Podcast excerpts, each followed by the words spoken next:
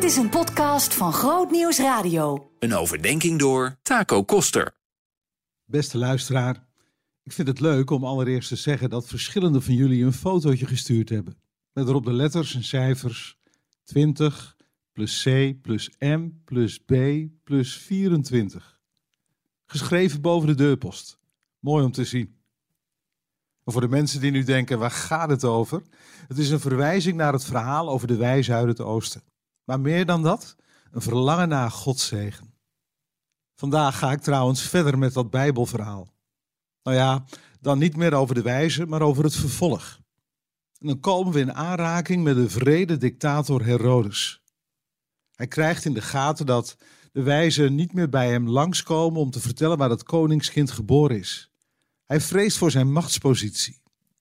Daarom geeft hij de bizarre opdracht dat jongetjes van twee jaar en jonger gedood moeten worden. In Bethlehem en omgeving. En dat is wat zijn soldaten vervolgens in praktijk brengen. Bijbelwetenschappers gaan ervan uit dat er 20 à 30 kleine kinderen zijn vermoord.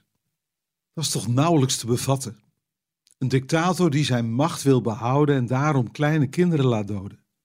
Voor de goede orde, deze Herodes heeft nog meer vreselijke dingen gedaan. Hij heeft zoveel meer mensen laten doden en zelfs zijn eigen familieleden waren niet veilig voor hem. Het leven van anderen was voor hem totaal onbelangrijk. Ik zei net nauwelijks te bevatten. Maar ik voeg er gelijk aan toe: door de eeuwen heen is dit veel vaker gebeurd. Macht is per definitie een factor die snel kan ontsporen.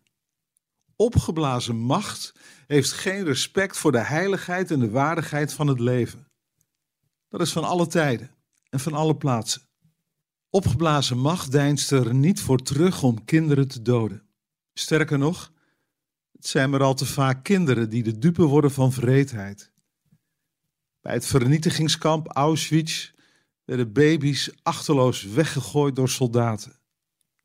Op 7 oktober vorig jaar zijn er baby's en kinderen wreed vermoord. En ook de bombardementen in Gaza brengen talloze jongere slachtoffers met zich mee. De felle winterkou in Oekraïne is voor kleine kinderen funest. Als er vluchtelingenbootjes zinken, zijn het ook kinderen die verdrinken.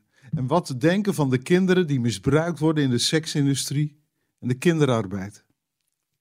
Wij als volwassenen kunnen hier allerlei redenaties op loslaten en iedereen zoekt zijn eigen gelijk. En ik weet best dat de wereld heel complex in elkaar steekt en dat deze voorbeelden van alles kunnen oproepen.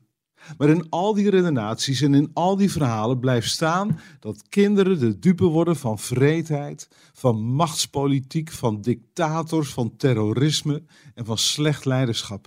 Ik heb er geen woorden voor. Ik voel me machteloos. En ik kan alleen nog bidden. Heer, ontferm u. Maak ons hart onrustig. Stort in ons uw tranen uit. Steek ons in uw woede aan. Laat ons dwaas en koppig zijn.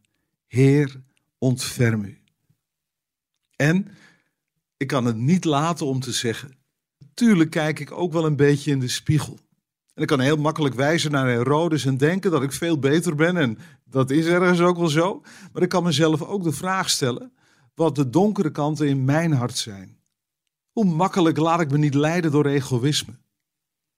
Daar heb ik er niet voor over om mijn status vast te houden. Hoe vaak kijk ik niet de andere kant op als er iets fout gaat? Waar houd ik het onrecht in stand? En daar heb ik mijn handen vol aan. Dit soort vragen. Straks meer. Juist ook in de zoektocht naar hoop in een kapotte wereld.